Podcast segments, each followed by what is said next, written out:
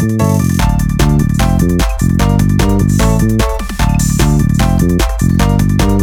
welcome everybody. This is your, I can't remember what episode we're on, episode I guess 3 or 4. Five, okay, questionable podcast. Where we ask each other questionable questions and have questionable answers. Absolutely. So Chris, let me ask you a quick question before we kick this off. Have you ever just kind of gone down a rabbit hole and kind of reminisce on the past, on the good old days? I do. Sometimes I think about some past mistakes that I've made, and it just leads me down a dark line of thinking. But, you know, growing up the way I did, or when I did, most of those mistakes happened in the 90s, which is what we'll be talking about today. Like yourself, I'm a child. I grew up mostly in the 90s, and I think we have a lot to talk about when it comes to that particular era. Yeah, we may have to talk about your past mistakes in the next podcast. I'm kind of interested on that. All right, so everyone, what Chris and I decided to do was basically reminisce on the good old days in the 90s. I think you've seen over the last couple of years, you've seen this kind of resurgence of 90s nostalgia, 80s and 90s. And as Chris said, both of us are basically products, you know, children of the 90s. We thought we would kind of list out like our top 5 things, each of our top 5 things of the 90s, things that make us very fond and, you know, kind of proud of the 90s or the era that we grew up in. Quick question for you, Chris, before we kick it off. Do you think we will have any matches on your list or my list? Knowing yourself and myself, Jared, I would venture to say no. Maybe there might be one, but looking at my list now, I'd say there's a very low probability of that. I would probably say the same for myself. All right, so what we did was we kind of ranked our top 5 moments or top 5 items from the 90s. And so I will kick it off. And so number 5 for me of the 90s, I'm thinking back to the 90s. Number 5 on my list is dial-up internet. Dial-up internet? Dial-up internet. I know. When you look back on it, it definitely the horrible sound when you're connecting to the internet.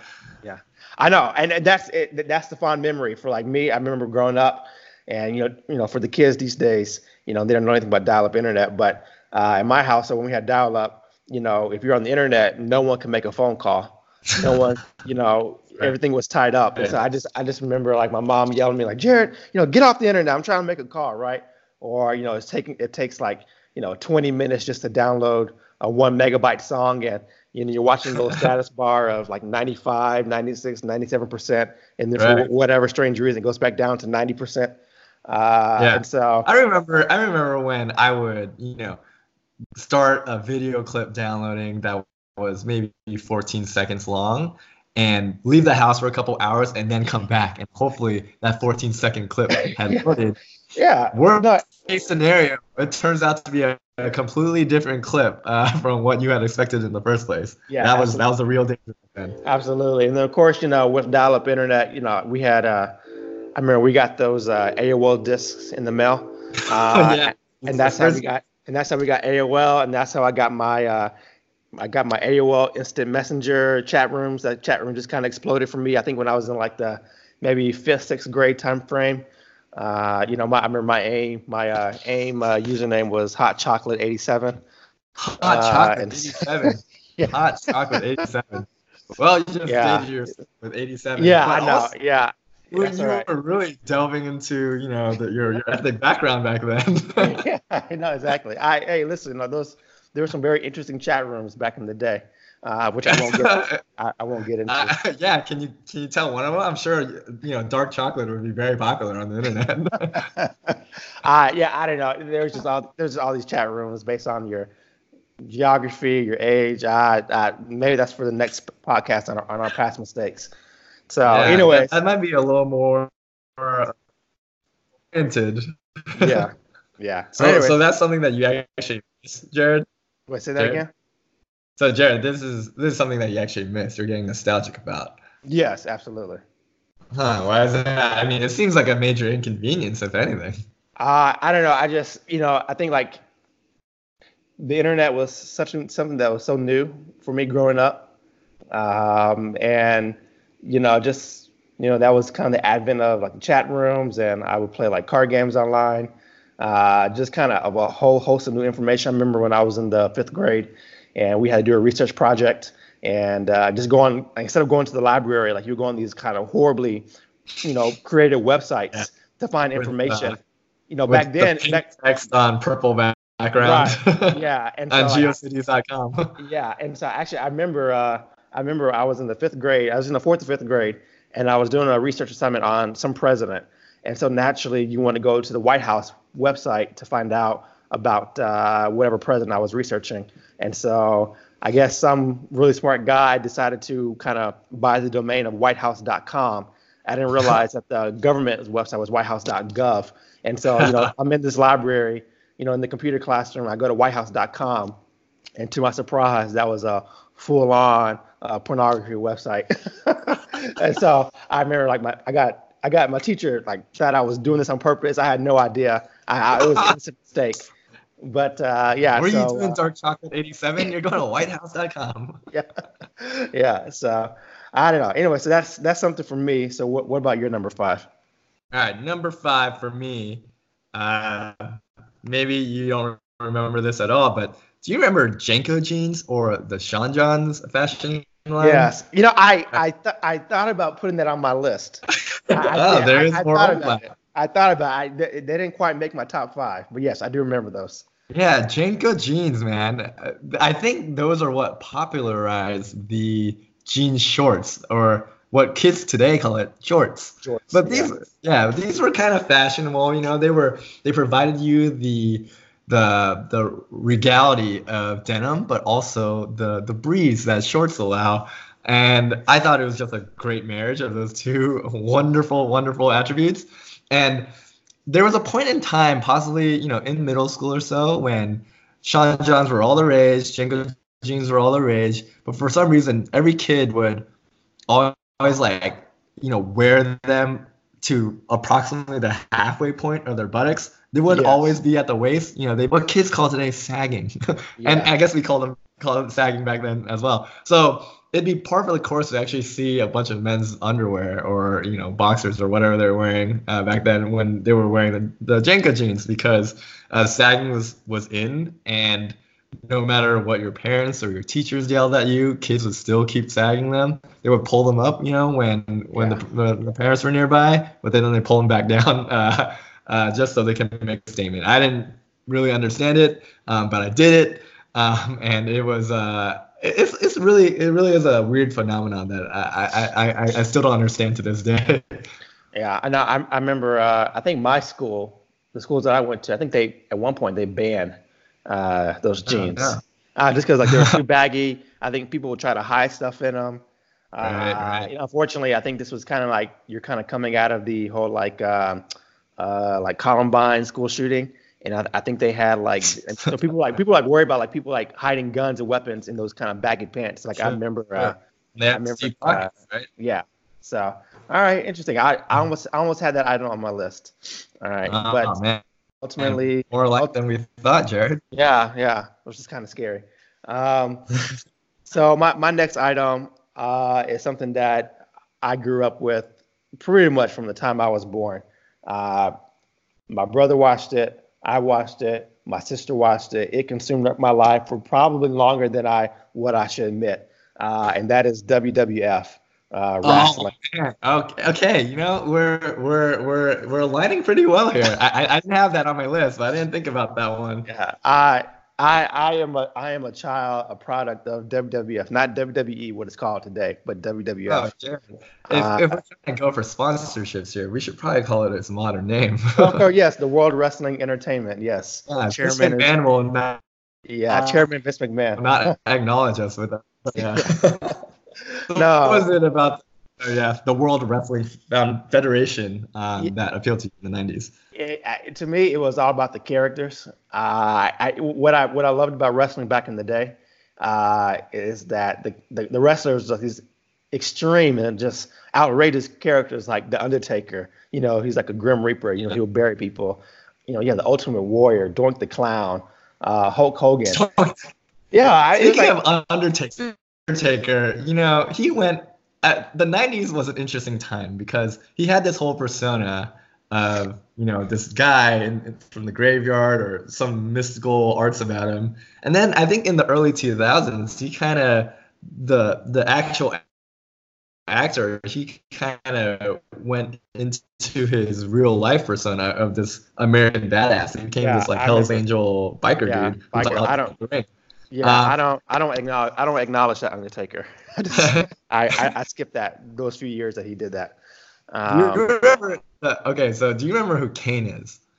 Yeah, I remember Kane. Kane was introduced as Undertaker's brother, also, you know, some type of hell spawn or something. Yeah. And I remember that one of their first matches, the lights of the stadium turned out, and they just started shooting lightning bolts at each other. And now that was just pure 90s cheese. That was just WWF, you know, cornball storylines incarnate. And it really makes you think, why weren't they just shooting lightning bolts at everybody in every one of their matches? and that was the genius of I don't know, the craziness of the WWF. But yeah, I love wrestling. You know, every now and then when I'm turning the channel, maybe I'll stop on it. But most of the wrestlers that I see today, I don't even recognize. But wrestling for me back in the day, like that was my childhood. Yeah, The Rock is one of the few who escaped the curse, and he's doing big today. Yeah. Stone Cold Steve Austin, another big name back then. I don't know what he's up to, but you know that definitely good picture. Yeah. All right, what about you? All right, number 4 for myself. Maybe this won't resonate with you so much, but spiky hair and the frosted tips to go along with it. This was big. Right? Why wouldn't that resonate with me? I don't know. I'm just kidding. I'm just kidding. All right, that's a good one, Jared. But this was really prevalent in the 90s and pretty much stayed in the 90s. It wasn't really in any other decade besides. This was pretty popular, not just in the Asian American culture, but also within the boy bands of the time. So NSYNC and what's the one? They definitely had a few dudes who were rocking the positives. Yeah. This was a thing. I definitely had spiky hair when I was, you know, in middle school or high school, and you know, suffice to say, like frosted tips were explored a little bit. Now that I look back, it was kind of embarrassing, but you know, that's something that I look back on very fondly. It definitely got a lot of comments from the right people, if you get my drift. I have nothing to add to that.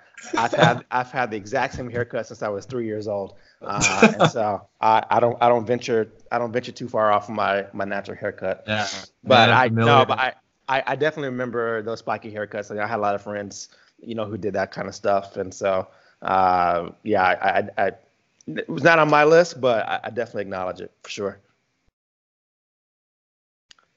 You there, Chris? Yeah. Okay. Maybe we can bring that back before the summer's over. Yeah, maybe. Yep. Starts when you start your job. Hello? Hey, can you hear me? Yeah. Okay. All right. So I'm gonna move on to my number 3 list. Again, this is something that was a huge inconvenience, but it's part of my childhood, and that is Blockbuster. So my family, My family, like every Friday night, we would go to Blockbuster. You know, we have to. You know, we only had like one TV, one VCR, so you know, we all had to try to fight it out on who gets to watch which movie for that weekend, whatever. I want to sound like, you know, like some old grumpy guy. You know, like I'm yelling at these kids today, like, oh, you know, back in the day, whatever. But I don't know, like the kids these days, you know, they have these Netflix and Hulus and YouTubes and stuff, and you know, like you know, I can't imagine, like, if I was growing up today, like, my brother, he would go in his room and watch whatever he wants, and I would go in my room, watch whatever I want to watch. My sister would go in her room and watch whatever she wants to watch. But, you know, it's back in the day. Experience, yeah. Yeah, back in the day, you know, we all had to rent that movie. You know, we had, I think it was like 3, maybe 5 days to rent the movie. And if you didn't get it back on time, they would charge you this insanely huge late fee, right? Yeah. Or they would charge you a fee if you didn't rewind it back. No wonder why they're out of business right now. Yeah, but for me though, Blockbuster was huge. It's a shame that it's gone. I wish there should be some type of family video store. I don't know. Maybe they're still around. I don't know. But maybe they sell DVDs or Blu-rays nowadays. Yeah. But you know, I gotta agree with you that feeling of, you know, getting psyched to get in the car and, you know, go with your family to really just decide on what your entertainment is going to be that night. It really is an experience that can't be replicated today, like you said. And although inconvenient, I think it really kind of brought people together, you know, when we were younger. So it's definitely a missed experience. Yeah, for sure. All right. Well, what about you, man? Number 3. Kind of had to consolidate a couple things, but just general knickknacks that aren't necessarily popular today, but, you know, it's kind of, we were a little forced to play with these things. But I remember not only yo-yos, if you remember yo-yos, but also hogs in the same vein. A specific memory for me regarding the yo-yos is in 4th grade, they were all the rage. You know, every kid at school had yo-yos. We're doing tricks, walk the dog, sleeping the string or whatever it was, rock the cradle. Rock the cradle, yeah, that's what it was. Rock the cradle, yeah. And there were a couple other ones, and I think this might have kickstarted with this weird, widespread disease, I guess you could call it, where at every elementary school across the nation, they would bring in these yo-yo champions to do tricks. Yes. And that's what kind of kickstarted a lot of the enthusiasm with the kids. So I remember I went out, got a yo-yo maybe for Christmas or my birthday or something like that, and it was a red fireball yo-yo. Do you remember the fireballs? They were like neon red pretty much. It was like a brand new brand of yo-yo, not your grandma's yo-yo. It wasn't like wooden, you know, built by like little elves type of yo-yo. It was like a full-on plastic, you know, high-grade premium yo-yo. No, I don't know anything about that. Well, look it up, because the fireball yo-yos were just represented the whole resurgence of yo-yos back in the day. And, you know, kill each other to trick battles on the playground, and it was just a wild time overall. All right, yeah, I definitely remember yo-yos.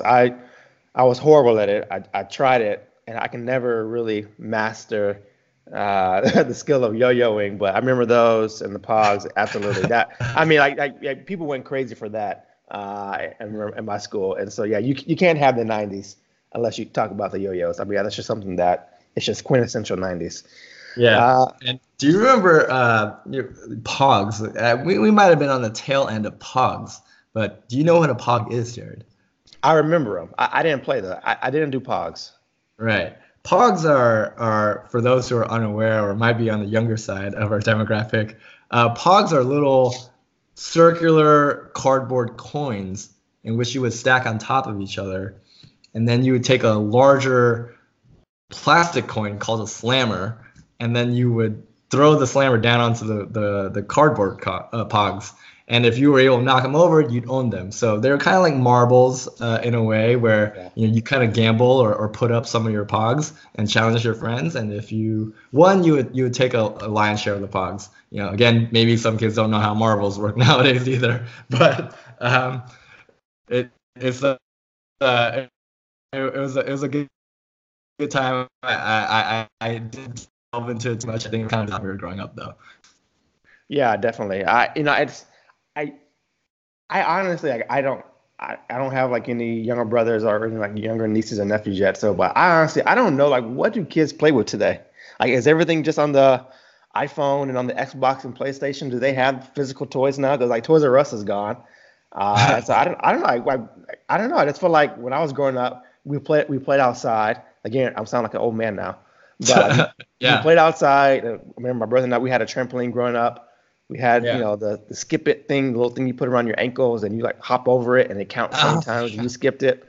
Right. Yeah. I don't know. I don't see kids like I'm staying with my parents right now and I'm walking the dogs in the neighborhood. Like I don't ever see any kids playing outside doing these things. So I have no idea what they're doing these days, but. I think all in all, you know, parents are on high alert nowadays, and just the thought of a child walking around outside by themselves is a little too terrifying. Who knows if they could be a part of a gang or, you know, if they're up to no good. Yeah, no, that's a great point. All right, so I'm gonna move on to my number two thing. Going back to the original question I asked you was if we had anything on our list. I said this my next one might be the one that you might have. And for me, that was the Oregon Trail, Yukon Trail games. Right. The Oregon Trail is something I played on the old computers at school. Yeah. And it would just make the kids just tear their hair out. Dysentery was a major issue back then. Apparently. Yeah, I know. Yeah, that's what I'm saying. Like, I love the Oregon Trail. There was another game called Yukon Trail, which wasn't as popular, but I probably played that even more than the Oregon Trail. But I played those on my parents' computer at the house. I played them at the school. You know, the game was loaded on the computer at school. What I loved about those games is looking back on it, like, it wasn't just a game. Like, that game, like, teaches you so many lessons, like how to budget, you know, how to plan, forecast. It taught me about death, you know, like, you know, typhoid, you know, dysentery, you know, all these ailments. I don't know. So I just love the Oregon Trail, Yukon Trail games.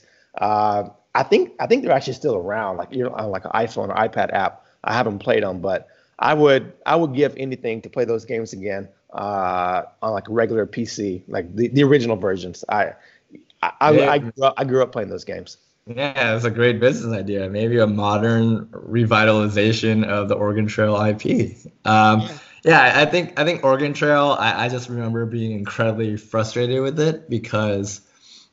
Each student was only allowed an approximate like 10, 15 minutes of time with each computer. And that was not nearly enough to kind of correct your frustrations and mistakes from one round of Oregon Trail. And if you screwed that up, you know, you have to wait so long to do it over again. Right.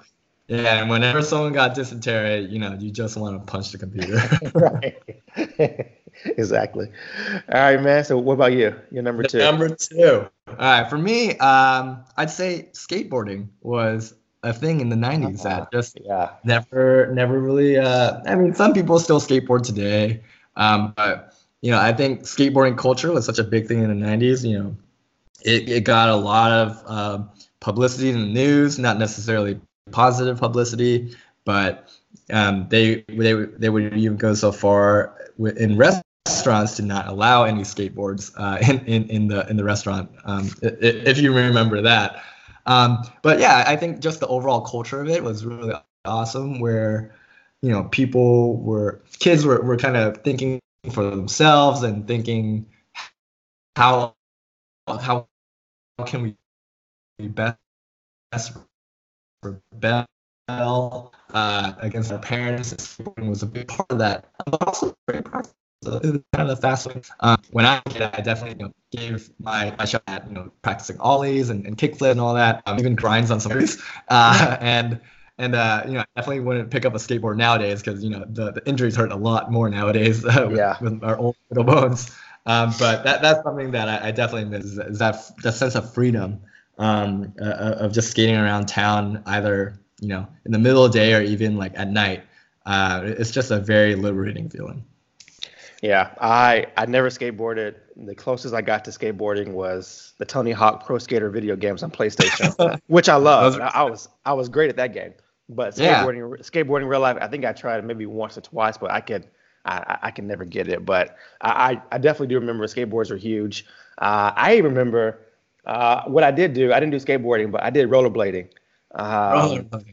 Not the skate, but like rollerblade was just kind of like, you know, one line of wheels, whatever. Yeah. And so I remember I did that for a while. And I think if it wasn't the 90s, it was definitely early 2000s where I had these god awful shoes that had wheels on the bottom of them, and like you could, like your shoes turn into skateboards, like your shoes turn into rollerblades. And so I was really big into that, you know, back in the day for sure.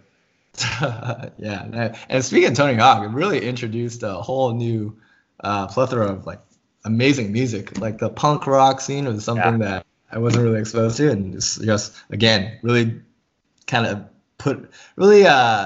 contributed to the whole vibe of the 90s, I felt. Yeah, absolutely. All right, and so number one, take it away, Jim. So for my number one, to me this is quintessential 90s. You can't, for me at least, you can't talk about the 90s without talking about this, and that is Nickelodeon. Nickelodeon was like my go-to. I mean, it was my cartoon shows with like, you know, Rugrats, Doug, you know, Ren and Stimpy, which is a very highly inappropriate show for kids. Now that I think about it, like the game shows I wanted to be on, what were some of them? Like Double Dare, Guts. I think the one that I always wanted to be on was a show called Legends of the Hidden Temple, where you're like kind of running around. The obstacle course? What's that? Is that the obstacle course that kids like to jump around? Yeah. It's the obstacle course for sure. And then even like SNCC, where like they had kind of like their version of like Saturday Night Live with like all that, and then Kenan and Kel. Kenan, who's actually on Saturday Night Live right now. I mean, like I wasn't much of a Disney Channel fan growing up. For me, I was Nickelodeon. That was my go-to. That's where I think even at nighttime, I can't remember. I think they called it Nick at Night. Sure. They even had the old school shows. So I would watch shows from like the 60s and 70s and 80s, like Brady Bunch and I don't know, like the Jeffersons or Full House, whatever. Like these are all on Nickelodeon nighttime. And so, I'm a product. Was Full House considered too adult for kids? No, but I mean, I think it definitely came on like in the early 80s or early 90s. And so at nighttime, they would show that show. So I love Nickelodeon. I can't remember the last time I even watched it, but back in the day, those cartoons were clutch. I feel sorry for kids today because I don't know what they're watching these days, but I'm willing to bet that I'm willing to bet their cartoons aren't anywhere near as good as the cartoons that we had growing up. Yeah, I feel like the 90s cartoons they got away with a lot of the non-PC type of humor that was allowed back then. Oh, yeah, definitely. Yeah, it's definitely become a lot more restricted, but, you know, I remember Ren and Stimpy was just, you know, borderline kind of creepy and kind of traumatizing. Yeah, exactly. Yeah, good pick. I was more of a Cartoon Network kid, and Dexter's Lab and all those types of shows. But you know, Nickelodeon was always like one click away whenever Cartoon Network was on a commercial break. Yeah. All right, my number one, and I realize how you might not even know what these are, but my number one pick from the 90s is AVGs. Jared, do you know what an AVG is? No, not at all. I don't. I'm trying to think. This may be a little more specific to myself, but an AVG is an Asian baby girl. Do you have any idea what that might be, Jared? I'm going to pass on guessing. All right. So according to Urban Dictionary, I'll just give you a synopsis. Yeah. AVG is an acronym for Asian baby girl, meaning an Asian female gangster. AVGs like to hang with gangsters and wear thin clothing. They like to jump other girls who talk shit and make out with their boyfriends 24/7, like to text frequently, also normally have a ride or die homie, who's someone who's always down for them or die trying. They're also known for dyeing their hair a lot. So this is kind of some girls I knew who would typically hang out around, you know, the model scene or just, you know, hang out around drag. It was a very, they might even exist today. But, you know, as far as I'm concerned, I only remember those from the 90s. And of course, they were amazing to look at. But overall, I'd say that it definitely represented kind of like a microcosm of, you know, not to get too much into this, but microcosm of Asian American counterculture, in which we I definitely wanted to have kind of our own thing, right? And as kind of a minority, we were always kind of struggling to find our voice. And the ABGs kind of represented a weird culmination of American culture and Eastern culture. And that's why it's my number one. Obviously, it seems like a very superficial choice.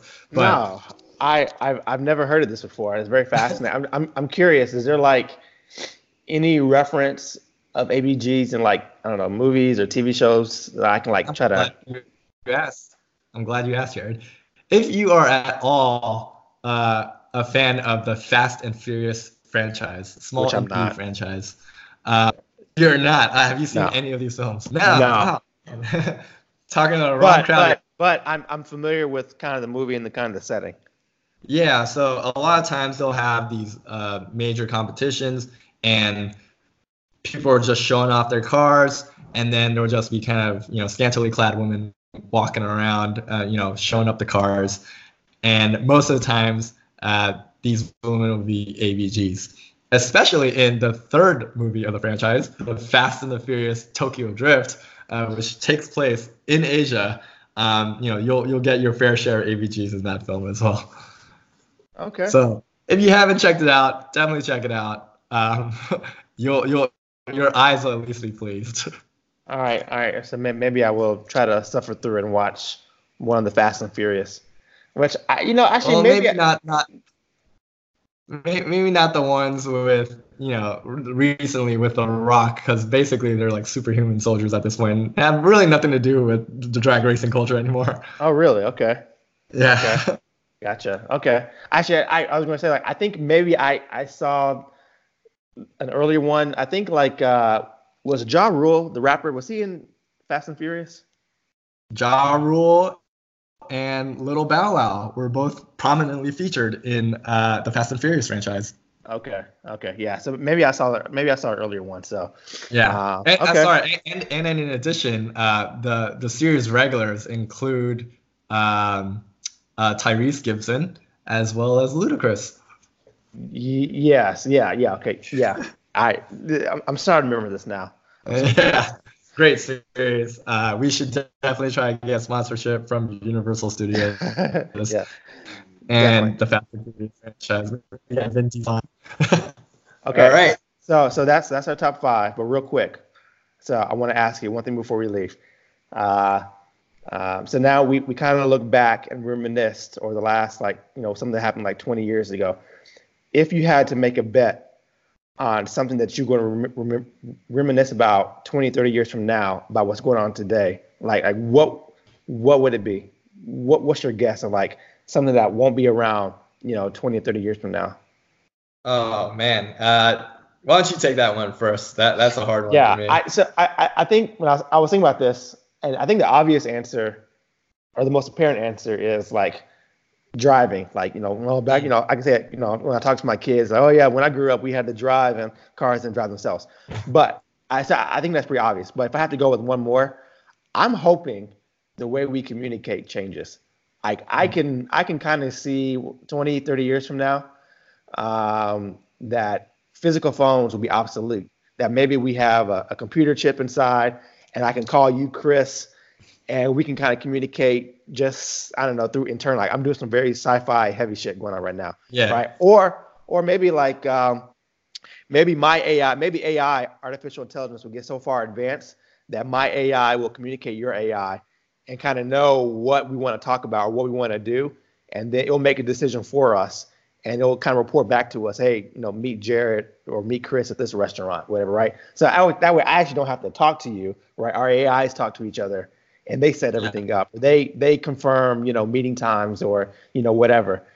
So that would be my prediction, that, you know, 20, 30 years from now, we would reminisce about how phones were, you know, a thing of the past. Interesting. You know, along that same technology vein, I'd say I'm going to, you know, I don't know if it's going to go away completely, but I noticed that it's definitely kind of propagating out, is pen and paper. I feel like people are not utilizing pen and paper, you know, anymore. They're more or less on their phones or their tablets or their computers whenever they're taking notes or whenever they want to jot something down. you know, that tactile feel is just something that really can't be simulated with, you know, all these technologies nowadays. And so, sooner or later, I think, you know, arts like calligraphy or just even basic handwriting are gonna go the way of the dodo, you know, and a kid's you know, words per minute on a keyboard is gonna be so much more important than, you know, how fast they can write or how legibly they can write. Yeah, that's a great prediction. Yeah. Okay. All right. Well, that was episode 4 of the Questionable Podcast. So everyone who's still tuning in, make sure to like and subscribe to our RSS feed and even share it with your friends. We are now on Google Podcasts, so you can listen to us on that. I think iTunes is on the way. I haven't got a confirmation email, and maybe we'll try to work on Spotify. So hopefully we'll get this thing going and do some more of these over the next few weeks and months. All right, sounds good. See you guys next time. All right, see ya.